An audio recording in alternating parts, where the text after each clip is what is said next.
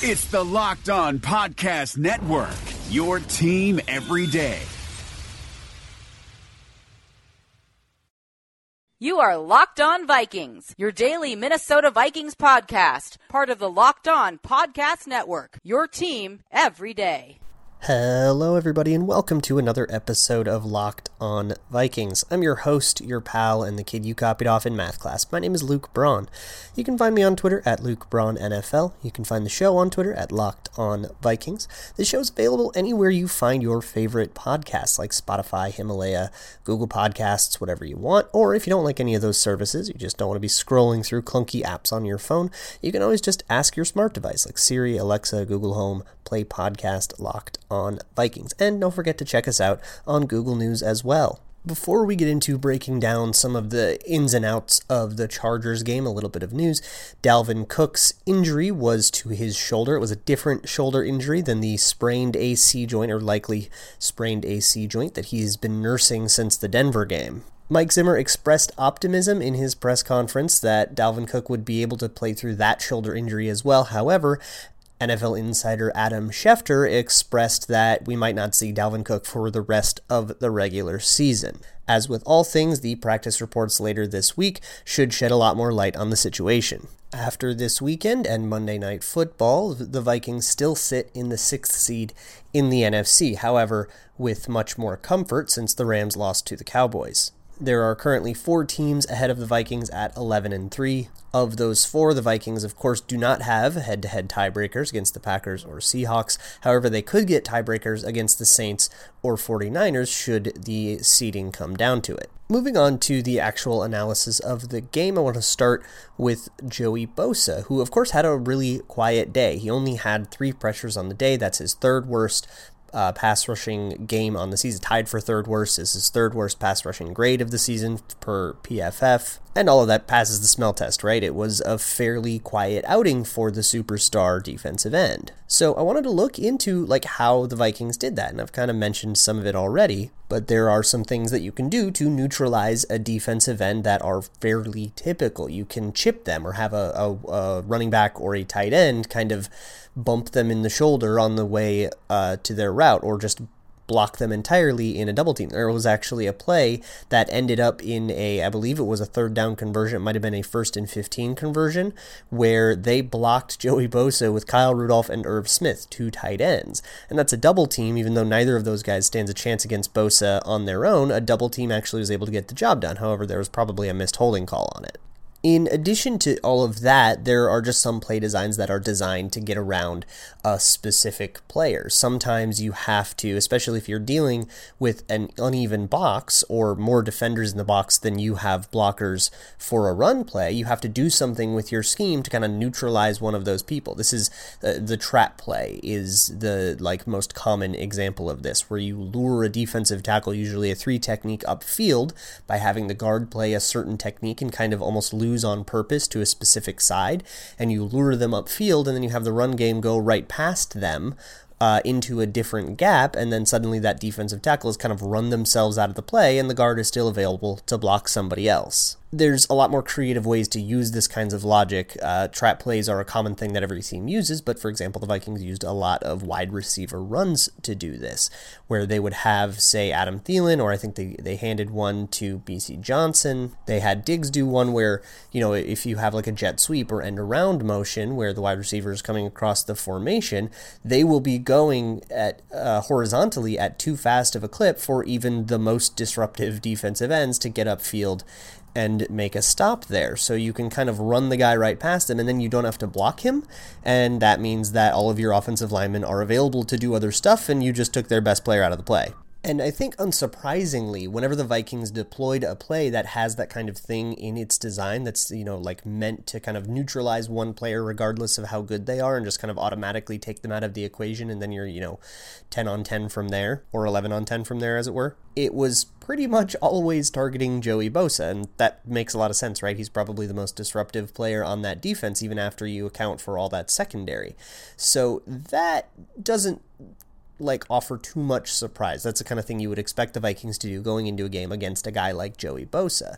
But what I think is really cool is especially on third down situations, third down like throwing situations, and the Vikings had a couple of like third and seven, third and eleven, and they managed to convert more of them than you would expect.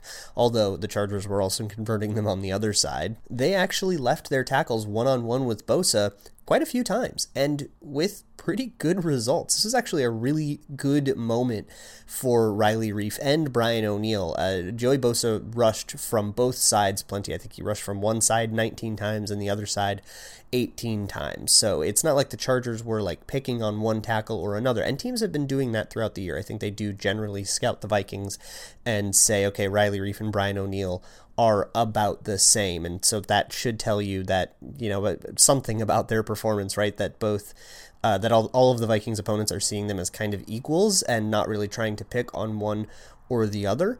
Uh, and of course, the Chargers do this with Joey Bosa, and so you kind of have to test both Reiff and O'Neill, and they both hold up to this test really well.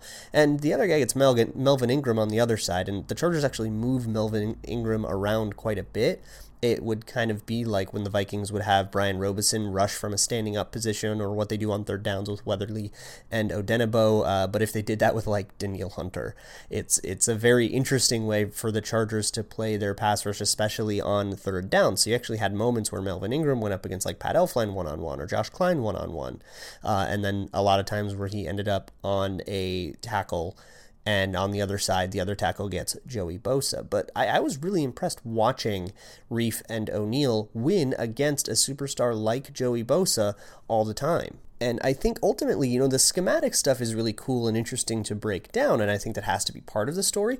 But I think the lead of the story is that, yeah, they were left one on one in key situations with their best Chargers player, and they won. And I think that has a huge uh, amount to do with the fact that the Vikings were able to move the ball when asked. They weren't wholly successful. Bosa still did get three pressures and the, of course the Vikings did have some issues uh, cashing in in the red zone at least in the first half they got a lot better at it in the second half and of course they got a bajillion opportunities because the Chargers kept turning the ball over and giving giving them short fields but neutralizing Bosa kind of has to be an effort of everybody on the team. You have to do some plays schematically, you have to, but you can't scheme around him every play. That just cripples your offense too much. So sometimes you just have to leave your guys on an island with the superstar and hope that they can hold up.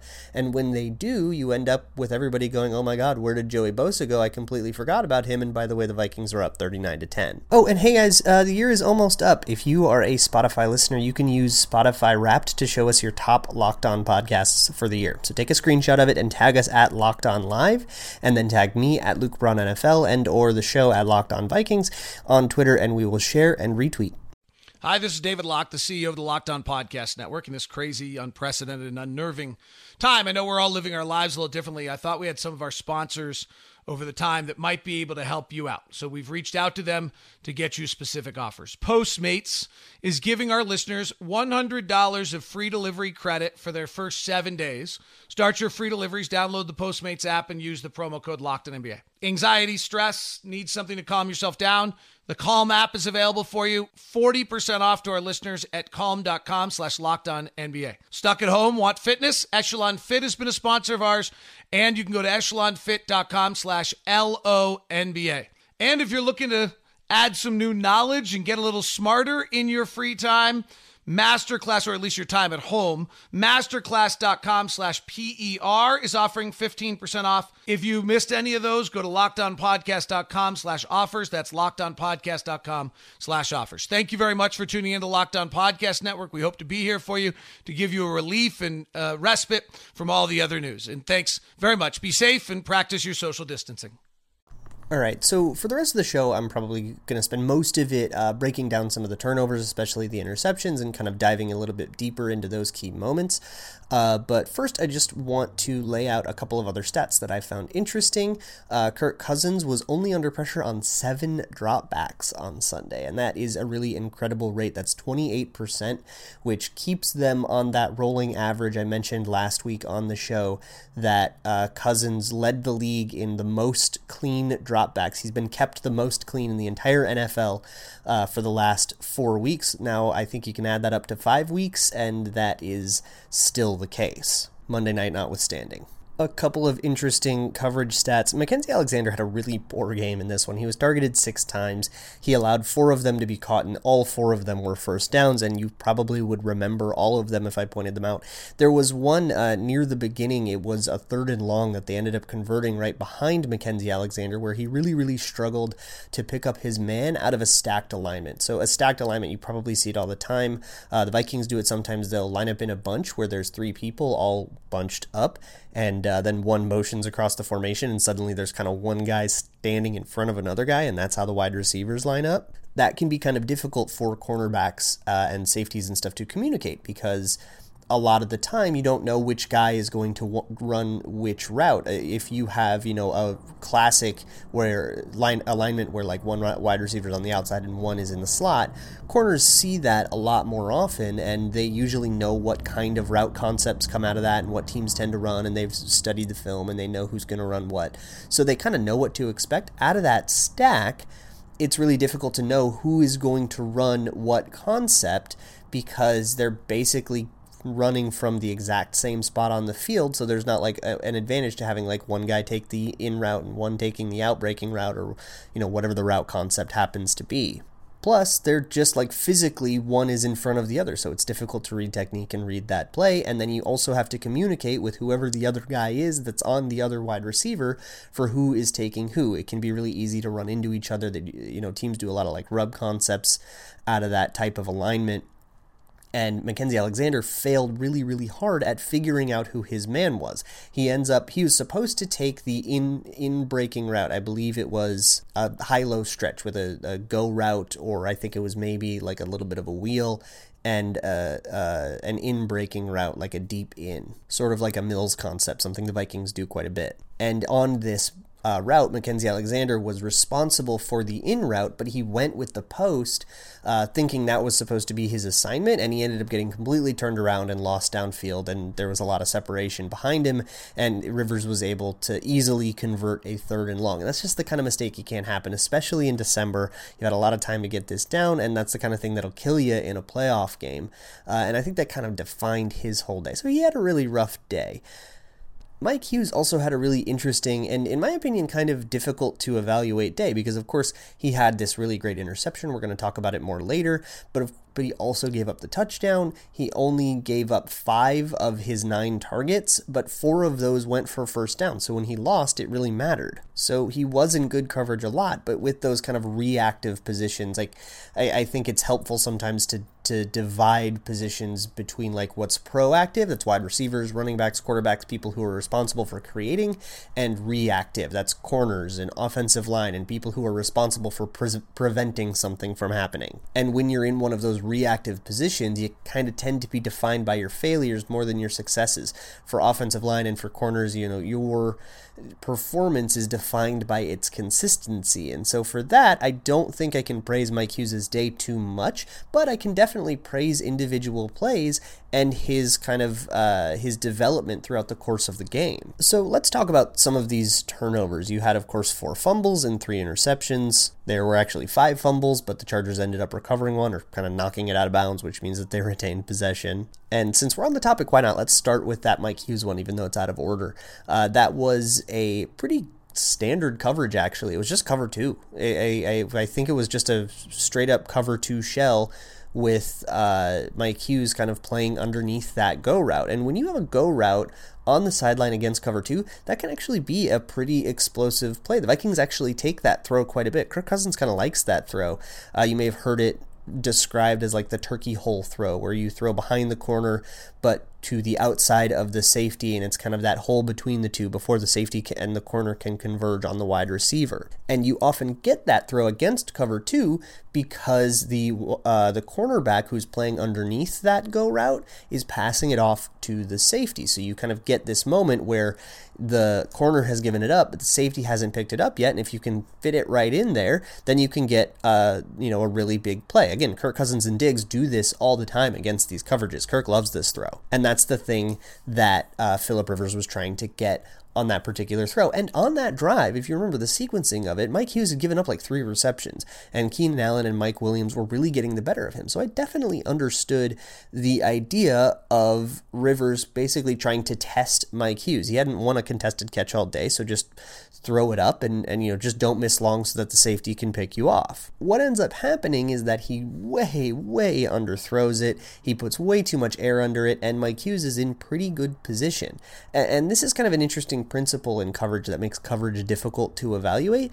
Is is that you know, you, your job as a cornerback or a safety isn't necessarily to clamp down and make it impossible to catch a guy. Sometimes you can't do that, right? Sometimes they run a good route or the scheme is such that you you can't always make it so that there is zero throwing window. You just have to make the throwing window as, as small as possible. And if you keep giving quarterbacks th- small throwing windows, then just kind of by the by definition, it's they're going to hit fewer of them and eventually they'll throw you something that maybe you can even make a play on. And I think this falls in that category where yes, the throw was bad, but the coverage was unforgiving. And and if you have unforgiving coverage, eventually bad throws will come your way and you'll be able to cash in on them. And I think that's what happened with Mike Hughes here. So I do think he earned that in, that interception even though the throw was like horrendously underthrown just by virtue of being in position to take advantage of that like I mentioned in yesterday's show, kind of briefly, but let's go a little deeper into it. The other two interceptions were kind of the same play, like the same, like in spirit moment were happening for both Anthony Harris and Harrison Smith, just different guys making it. So the Harrison Smith one, what I find most interesting on that play is I think Philip Rivers really, really wanted, he had a pre snap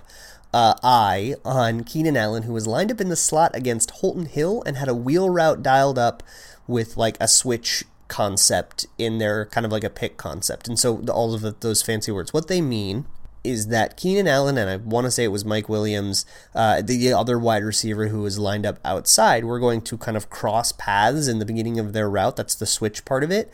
And then Keenan Allen was going to run a wheel route up the sideline, hoping that there was separation created by all the traffic that was going to happen when they crossed paths. So Holton Hill actually sifts through this really well, and he ends up getting uh, stride for stride with Keenan Allen up the sideline and not to mention, Harrison Smith's kind of cheating over that way, and that route is completely unavailable to Rivers. So then he actually has to work over to the other side, where I believe it was another kind of Mills concept. There was a dig and a post going on uh, from outside in there. So there was uh, the outside receiver running the dig, the inside a slot receiver running a post route, and there was Anthony Harris who was kind of responsible for reading both of those, and he kind of played it a little bit too safe and he backed off a little bit too much. There was room underneath. But because Philip Rivers took so long to get over to that side, the post route had worked its way all the way over to the other side, uh, the to the other hash mark, and then in danger of Harrison Smith. So there was a throwing window there,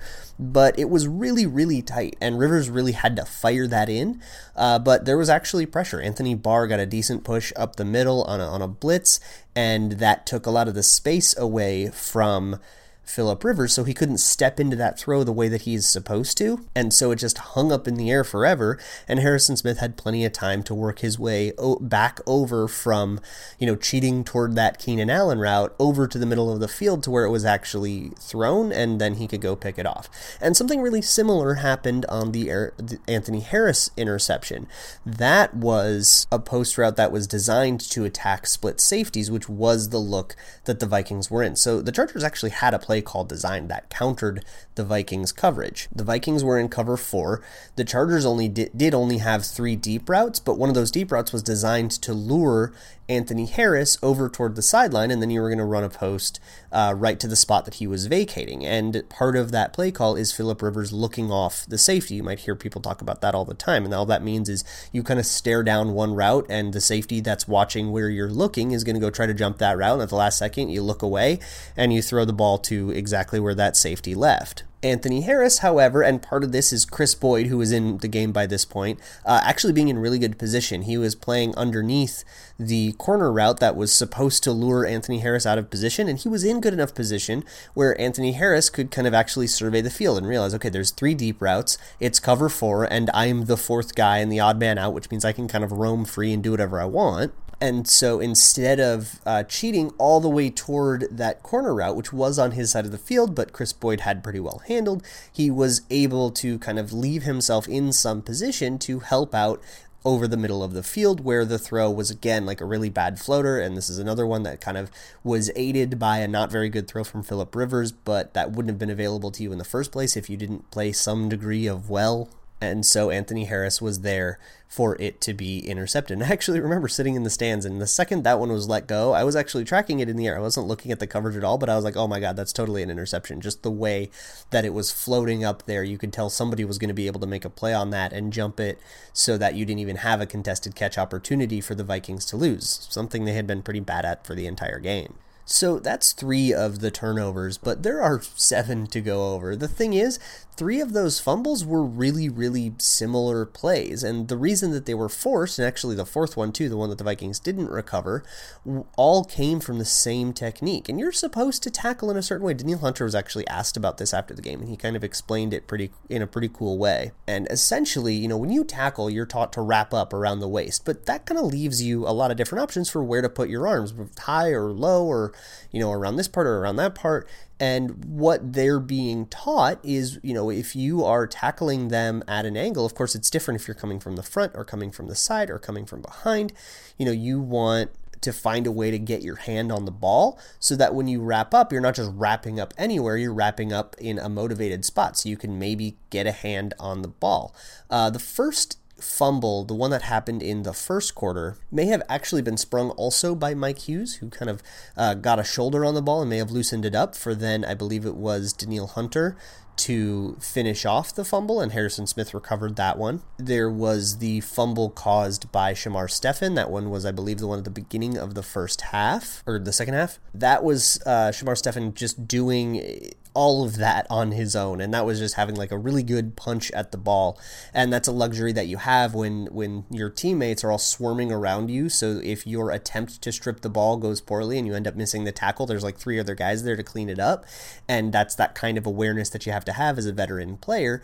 And you can just kind of like punch at the ball the best you can and see if you can't pop it out. Lo and behold he does. That was the one Danielle Hunter recovered. And of course there was the strip sack that Ifeadi Odenigbo recovered for a touchdown, which had that same kind of technique where instead of just getting the quarterback down, however, he used his arms to actually get a shot at the ball as well as wrapping up. And that's just, you know, a sound tackling technique after sound technique got you to put the right tackle directly into the turf. So all that leaves is the the final fumble of the game. I believe it was the latest one, which was a throw to Hunter Henry, and Eric Kendricks is credited with a forced fumble.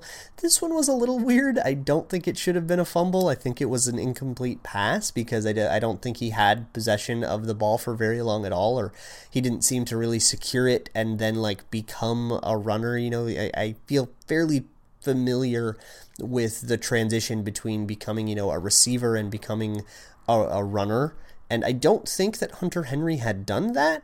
However, regardless of it's, if it's a fumble or a pass breakup, it's a good play by Eric Kendricks to get his hand on the ball and you know knock it out of the Chargers player's hands. He was in really nice tight coverage on that play. It was just a little out route and Eric Kendricks was all over it. He gets a hand on it, he disrupts the play, and Trae Waynes ends up recovering it and almost returning it for a second defensive touchdown. So after going over all of those, really the point of the exercise that I wanted to make was, you know, how many of these turnovers actually display skills that are useful, that kind of say, okay, yes, the Vikings are good and earned these versus some of these that are the Chargers just not being very good at this. And I think like one turnover I can kind of throw out is that last one, just because I think if that exact same play happened again, I don't know if another officiating group calls it a fumble, though I can still praise it as a good play because at worst that's an incomplete pass, right? And then Kendricks is getting praised for a pass breakup. In terms of the interceptions, I kind of give the Vikings at least partial credit for all three, even the one uh, to Mike Hughes that was probably the worst throw of all three of those. Again, Mike Hughes was in good enough position actually did a really good job of passing that off to the safety to make it so that throw had to be really, really good. I think the same thing applies to the Harrison Smith interception. If the throw had to be very, very good and then you got an interception because it wasn't up to the very high standard you created, then you deserve credit for making the standard as high as it was. And then I just want to kind of reiterate a point about the fumbles that I made on yesterday's show.